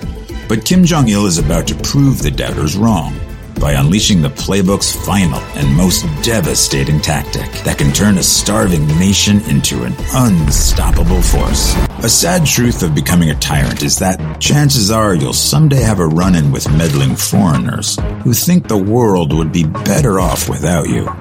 We've lost a lot of Hall of Famers this way, like Saddam Hussein, deposed by a US led invasion in 2003, captured by American forces, and executed three years later. Adolf Hitler's reign ended with the Allies encircling Berlin in 1945, leading the once mighty Fuhrer to commit suicide in his bunker. And let's not forget Muammar Gaddafi, whose demise was sped along by a NATO bombing campaign in 2011. To avoid falling in their unfortunate footsteps, nothing but the ultimate deterrent will do. The Kims call their nuclear weapons their treasured sword. It will protect them. Nuclear weapons figure so heavily into the strategy of how to keep North Korea intact with the Kim family at the helm. Okay, so how do you become a nuclear power? To start, you need world class scientists, a few hundred pounds of uranium, a processing facility, and a boatload of cash. Seems simple enough? It's not. To make nuclear weapons, you need to run your uranium through thousands of specialized centrifuges that are tightly controlled for obvious reasons. The process takes months to complete and can be slowed by accidents or sabotage. Then you need to figure out delivery.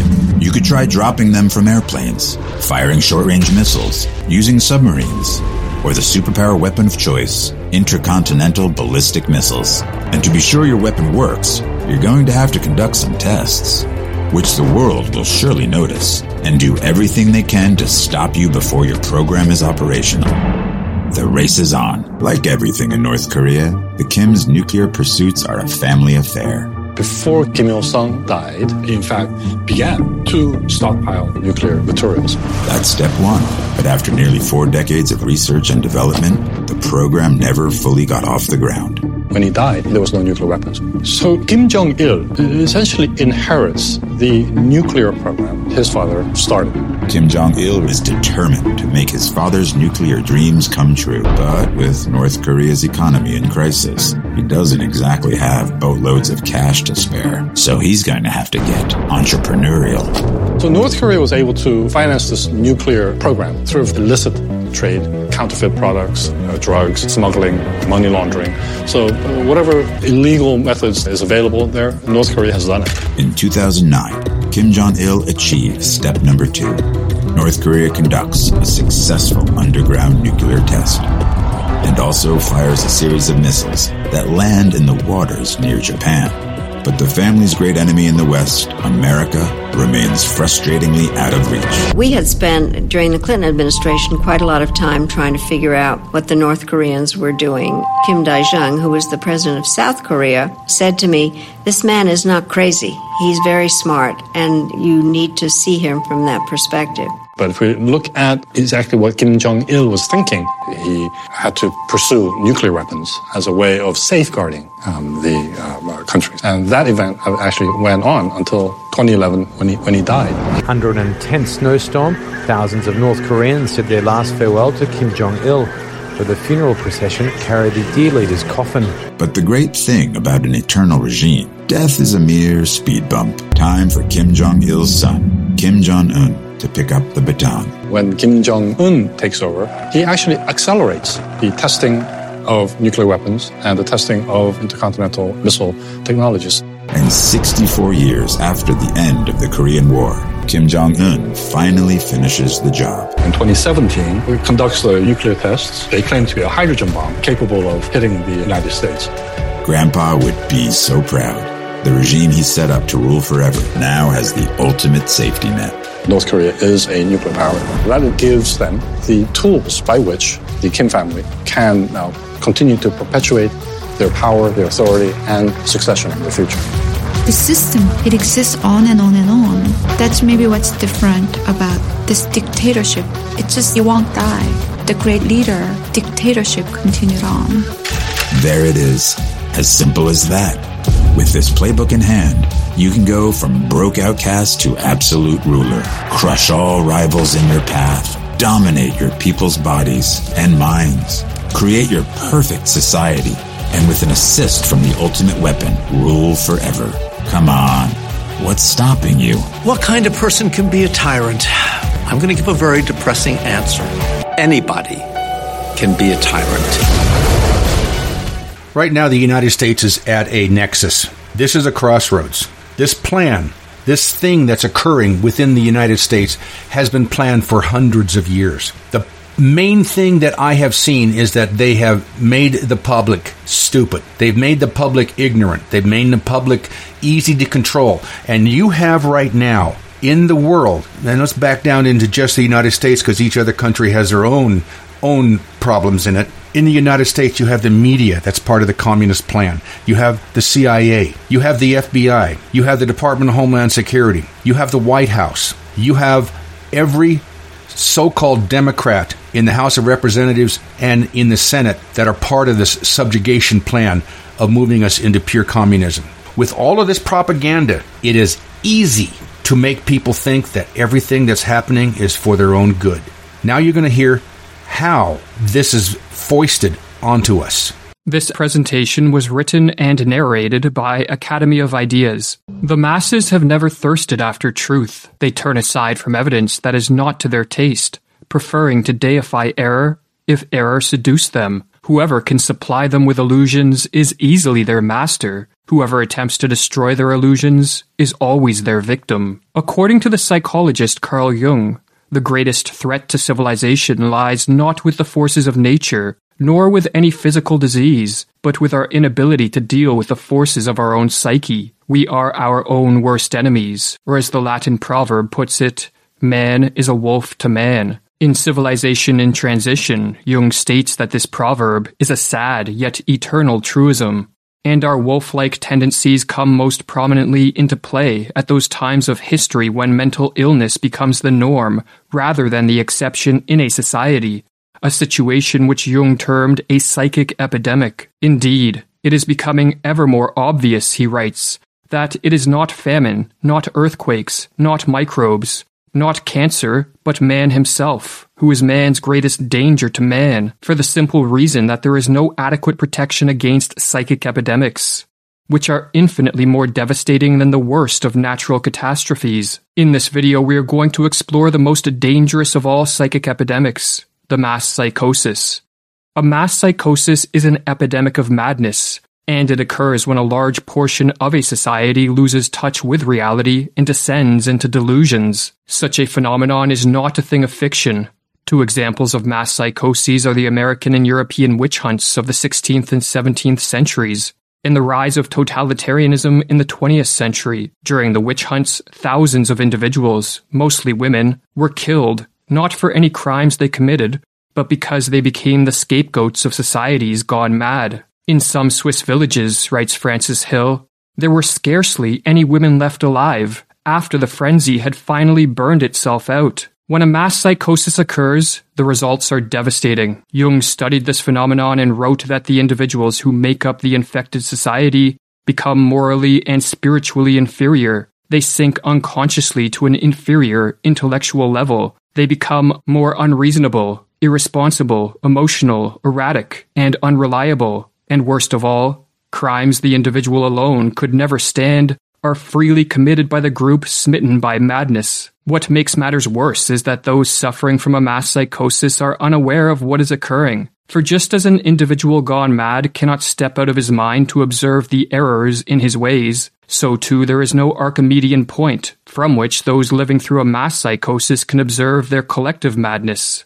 But what causes a mass psychosis? To answer this question, we must first explore what drives an individual mad. While there are many potential triggers of madness, such as an excessive use of drugs or alcohol, brain injuries, and other illnesses, these physical causes will not concern us here. Our concern is with psychological, or what are called psychogenic triggers, as these are the most common culprits of the mass psychosis. The most prevalent psychogenic cause of a psychosis is a flood of negative emotions, such as fear or anxiety, that drives an individual into a state of panic. When in a state of panic, an individual will naturally seek relief, as it is too mentally and physically draining to subsist in this hyper emotional state. While escaping from the state of panic can be accomplished through adaptive means, such as facing up to and defeating the fear generating threat, Another way to escape is to undergo a psychotic break. A psychotic break is not a descent into a state of greater disorder, as many believe, but a reordering of one's experiential world, which blends fact and fiction, or delusions and reality, in a way that helps end the feelings of panic. Silvano Arieti, one of the 20th century's foremost authorities on schizophrenia, explains the psychogenic steps that lead to madness. Firstly, there is the phase of panic when the patient starts to perceive things in a different way, is frightened on account of it, appears confused, and does not know how to explain the strange things that are happening. The next step is what Arieti calls a phase of psychotic insight, whereby an individual succeeds in putting things together by devising a pathological way of seeing reality which allows him to explain his abnormal experiences. The phenomenon is called insight because the patient finally sees meaning and relations in his experiences. But the insight is psychotic because it is based on delusions, not on adaptive and life promoting ways of relating to whatever threats precipitated the panic. The delusions, in other words, allow the panic stricken individual to escape from the flood of negative emotions, but at the cost of losing touch with reality, and for this reason, Arieti says that a psychotic break can be viewed as an abnormal way of dealing with an extreme state of anxiety. If a panic triggering flood of negative emotions in a weak and vulnerable individual can trigger a psychotic break, then a mass psychosis can result when a population of weak and vulnerable individuals is driven into a state of panic by threats real, imagined, or fabricated. But as delusions can take many forms, and as madness can manifest in countless ways, the specific manner in which a mass psychosis unfolds will differ based on the historical and cultural context of the infected society. But in the modern era, it is the mass psychosis of totalitarianism that appears to be the greatest threat. Totalitarianism, writes Arthur Versluis, is the modern phenomenon of total centralized state power, coupled with the obliteration of individual human rights.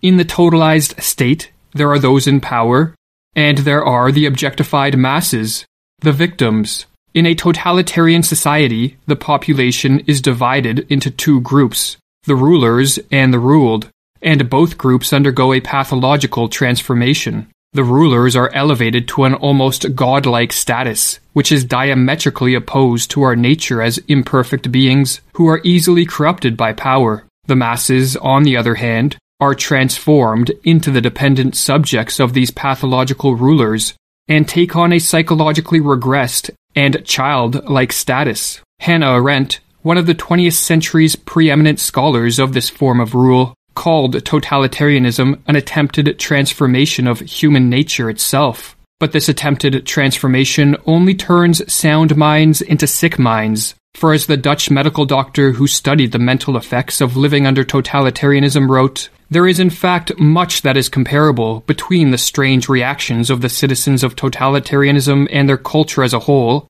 on the one hand, and the reactions of the sick schizophrenic on the other. The social transformation that unfolds under totalitarianism is built upon and sustained by delusions, for only deluded men and women regress to the childlike status of obedient and submissive subjects, and hand over complete control of their lives to politicians and bureaucrats.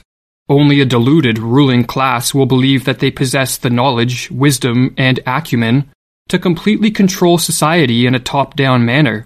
And only when under the spell of delusions would anyone believe that a society composed of power hungry rulers on the one hand, and a psychologically regressed population on the other, will lead to anything other than mass suffering and social ruin. But what triggers the psychosis of totalitarianism? As was explored in the previous video of this series, the mass psychosis of totalitarianism begins in a society's ruling class.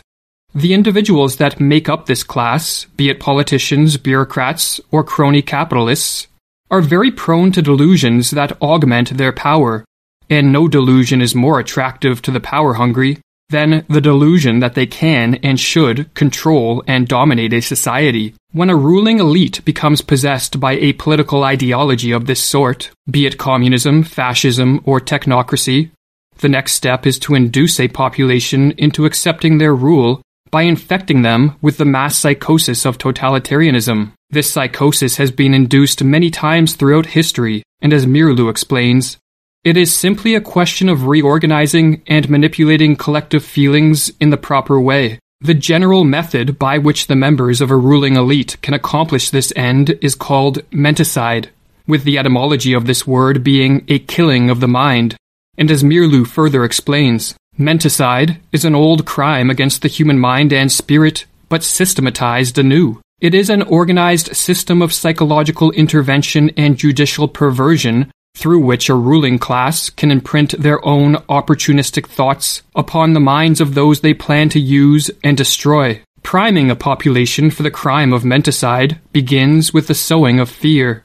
When an individual is flooded with negative emotions, such as fear or anxiety, he or she is very susceptible to a descent into the delusions of madness. Threats, real, imagined, or fabricated, can be used to sow fear. But a particularly effective technique is to use waves of terror. Under this technique, the sowing of fear is staggered with periods of calm. But each of these periods of calm is followed by the manufacturing of an even more intense spell of fear. And on and on the process goes. Or as Meerloo writes, each wave of terrorizing creates its effects more easily after a breathing spell than the one that preceded it, because people are still disturbed by their previous experience. Morality becomes lower and lower, and the psychological effects of each new propaganda campaign become stronger. It reaches a public already softened up. While fear primes a population for menticide, the use of propaganda to spread misinformation and to promote confusion with respect to the source of the threats and the nature of the crisis helps to break down the minds of the masses. Government officials and their lackeys in the media can use contradictory reports, nonsensical information, and even blatant lies. As the more they confuse, the less capable will a population be to cope with the crisis and diminish their fear in a rational and adaptive manner. Confusion, in other words, heightens the susceptibility of a descent into the delusions of totalitarianism. Or as Meerloo explains, logic can be met with logic, while illogic cannot. It confuses those who think straight. The big lie and monotonously repeated nonsense have more emotional appeal than logic and reason. While the people are still searching for a reasonable counterargument to the first lie, the totalitarians can assault them with another. Never before in history have such effective means existed to manipulate a society into the psychosis of totalitarianism. Smartphones and social media, television and the internet, all in conjunction with algorithms that quickly censor the flow of unwanted information, allow those in power to easily assault the minds of the masses. What is more, The addictive nature of these technologies means that many people voluntarily subject themselves to the ruling elite's propaganda with a remarkable frequency. Modern technology, explains Meerloo, teaches man to take for granted the world he is looking at. He takes no time to retreat and reflect. Technology lures him on, dropping him into its wheels and movements. No rest, no meditation, no reflection, no conversation. The senses are continually overloaded with stimuli. Man doesn't learn to question his world anymore. The screen offers him answers, ready made. But there is a further step the would be totalitarian rulers can take to increase the chance of a totalitarian psychosis. And this is to isolate the victims and to disrupt normal social interactions. When alone and lacking normal interactions with friends, family, and coworkers, an individual becomes far more susceptible to delusions for several reasons. Firstly, they lose contact with the corrective force of the positive example, for not everyone is tricked by the machinations of the ruling elite, and the individuals who see through the propaganda can help free others from the menticidal assault. If, however, isolation is enforced, the power of these positive examples greatly diminishes.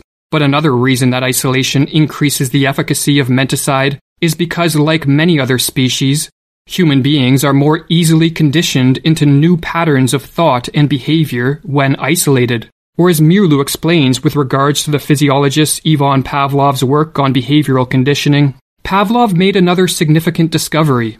The conditioned reflex could be developed most easily in a quiet laboratory with a minimum of disturbing stimuli. Every trainer of animals knows this from his own experience. Isolation and the patient repetition of stimuli are required to tame wild animals. The totalitarians have followed this rule. They know that they can condition their political victims most quickly if they are kept in isolation. Alone, confused, and battered by waves of terror, a population under an attack of menticide descends into a hopeless and vulnerable state. The never ending stream of propaganda turns minds once capable of rational thought into playhouses of irrational forces, and with chaos swirling around them and within them, the masses crave a return to a more ordered world. The would be totalitarians can now take the decisive step. They can offer a way out and a return to order in a world that seems to be moving rapidly in the opposite direction. But all this comes at a price. The masses must give up their freedom and cede control of all aspects of life to the ruling elite. They must relinquish their capacity to be self reliant individuals who are responsible for their own lives and become submissive and obedient subjects. The masses, in other words, must descend into the delusions of the totalitarian psychosis. The totalitarian systems of the 20th century represent a kind of collective psychosis. Whether gradually or suddenly, reason and common human decency are no longer possible in such a system. There is only a pervasive atmosphere of terror and a projection of the enemy imagined to be in our midst. Thus society turns on itself, urged on by the ruling authorities. But the order of a totalitarian world is a pathological order. By enforcing a strict conformity and requiring a blind obedience from the citizenry, totalitarianism rids the world of the spontaneity that produces many of life's joys and the creativity that drives society forward. The total control of this form of rule, no matter under what name it is branded, be it rule by scientists and doctors, politicians and bureaucrats, or a dictator, breeds stagnation, destruction, and death on a mass scale. And so perhaps the most important question facing the world is how can totalitarianism be prevented? And if a society has been induced into the early stages of this mass psychosis, can the effects be reversed? While one can never be sure of the prognosis of a collective madness, there are steps that can be taken to help effectuate a cure. This task, however, necessitates many different approaches from many different people. For just as the menticidal attack is multi pronged, so too must be the counterattack. According to Carl Jung, for those of us who wish to help return sanity to an insane world, the first step is to bring order to our own minds and to live in a way that provides inspiration for others to follow. It is not for nothing that our age cries out for the Redeemer personality, for the one who can emancipate himself from the grip of the collective psychosis and to save at least his own soul, who lights a beacon of hope for others, proclaiming that here is at least one man who has succeeded in extricating himself from the fatal identity with the group psyche. But assuming one is living in a manner free of the grip of the psychosis, there are further steps that can be taken. Information that counters the propaganda should be spread as far and as wide as possible. For the truth is more powerful than the fiction and falsities peddled by the would be totalitarian rulers. And so their success is in part contingent on their ability to censor the free flow of information. Another tactic is to use humor and ridicule to delegitimize the ruling elite, or as Meerloo explains, we must learn to treat the demagogue and aspirant dictators in our midst with the weapon of ridicule. The demagogue himself is almost incapable of humor of any sort, and if we treat him with humor, he will begin to collapse. A tactic recommended by Vaclav Havel, a political dissident under Soviet communist rule, who later became president of Czechoslovakia, is the construction of what are called parallel structures. A parallel structure is any form of organization, business, institution, technology, or creative pursuit that exists physically within a totalitarian society, yet morally outside of it. In communist Czechoslovakia, Havel noted that these parallel structures were more effective at combating totalitarianism than political action. Furthermore, when enough parallel structures are created, a second culture, or parallel society, spontaneously forms and functions as an enclave of freedom and sanity within a totalitarian world. Or as Havel explains in his book, The Power of the Powerless. What else are parallel structures than an area where a different life can be lived? A life that is in harmony with its own aims, and which in turn structures itself in harmony with those aims. What else are those initial attempts at social self organization than the efforts of a certain part of society to rid itself of the self sustaining aspects of totalitarianism, and thus to extricate itself radically from its involvement in the totalitarian system? But above all else, what is required to prevent a full descent into the madness of totalitarianism is action by as many people as possible for just as the ruling elite do not sit around passively, but instead take deliberate steps to increase their power, so too an active and concerted effort must be made to move the world back in the direction of freedom. This can be an immense challenge in a world falling prey to the delusions of totalitarianism, but as Thomas Paine noted, tyranny, like hell, is not easily conquered. Yet we have this consolation with us, that the harder the conflict, the more glorious the triumph. I found this to be one of the most palatable explanations of a mass psychosis. So you understand now how they can do it. They have a cycle of activity that goes up and down, up and down. And in this case, it was fear. They'll do it all the time. They'll use hate, they'll use fear, they'll use love, they'll use patriotism. It's all buttons and the psychological aspect of creating a mass break in reality is not that difficult. It starts slow and then it crescendos and works its way up. And we've seen it all over the world. Part that I'm concerned about is the United States. This cannot be done to a population that has the ability and willingness to critically think about what's happening to them. This can only be achieved in a population of a lower IQ than normal and a lack of, oh, I don't know, what, what could be the word? Americanism. Americans, real life Americans, are strong in character, powerful of will, and able to see the difference between right and wrong. That's been eradicated. The last time I audited a school, went to a class uh, on civics, is what it was called. I was both embarrassed and ashamed that that was a, a public school. This plan of deleting or diluting the whole concept of Americanism is not new at all.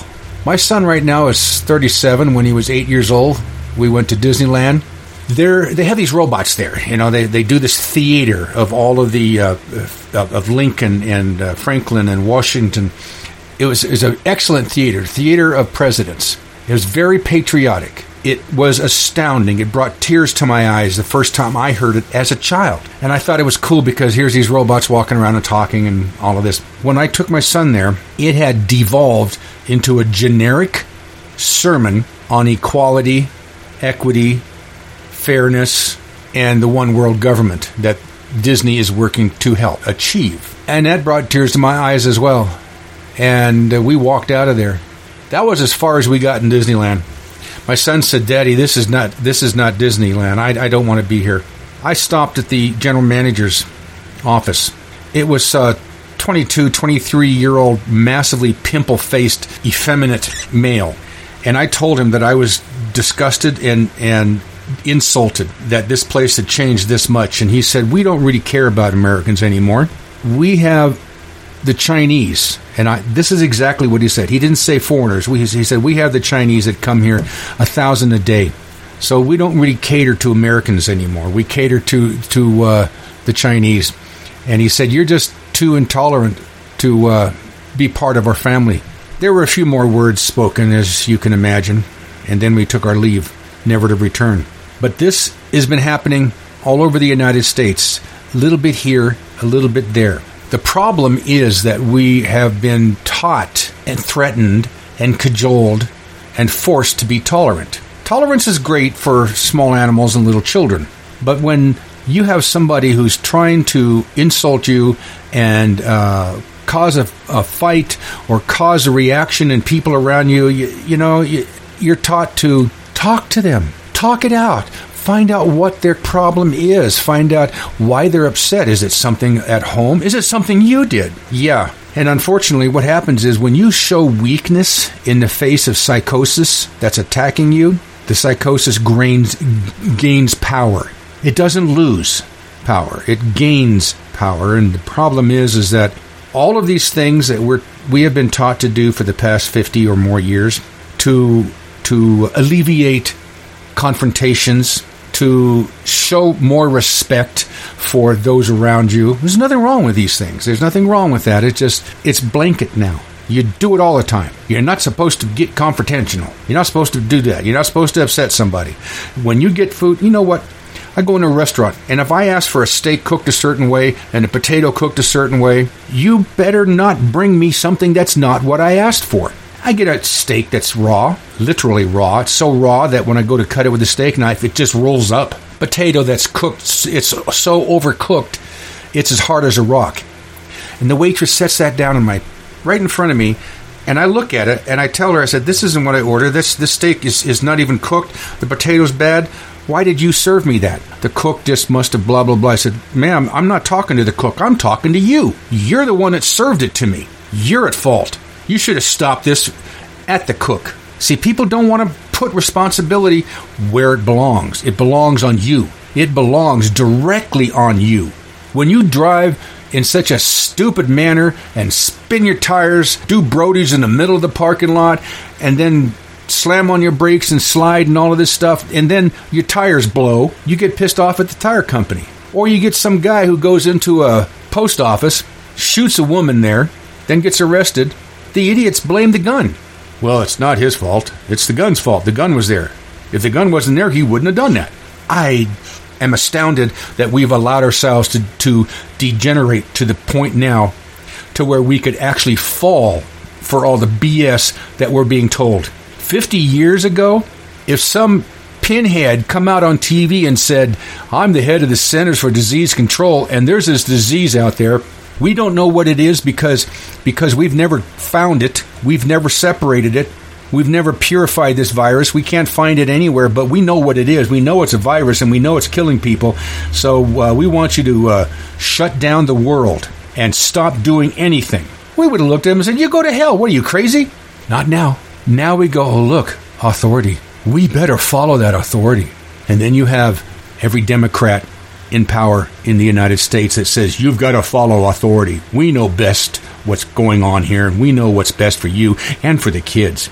And then you have, again, every agency in the federal government is pushing this false narrative of a disease that's killing the world. And we're letting it.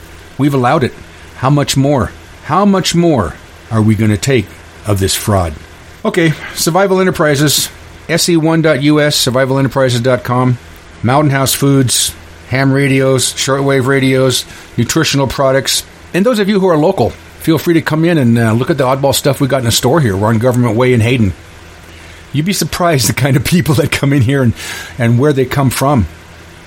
We have, especially now, not only have the communists uh, tried to escape from Seattle and Portland and California, but the uh, fairly sane people are trying to escape from the same places, and they're all ending up here. And when you drive down the road and you see a big sign on a building that says survival, you're gonna you're gonna want to stop there and to see what that's all about. So se1.us, or you can call us 800 753 1981, 800 753 1981. We're closed on Sunday and Monday. Our phones are open all days from 9 in the morning till 8 at night. So keep your nose in the air and your ear to the ground. And this is the Armchair Survivalist signing off.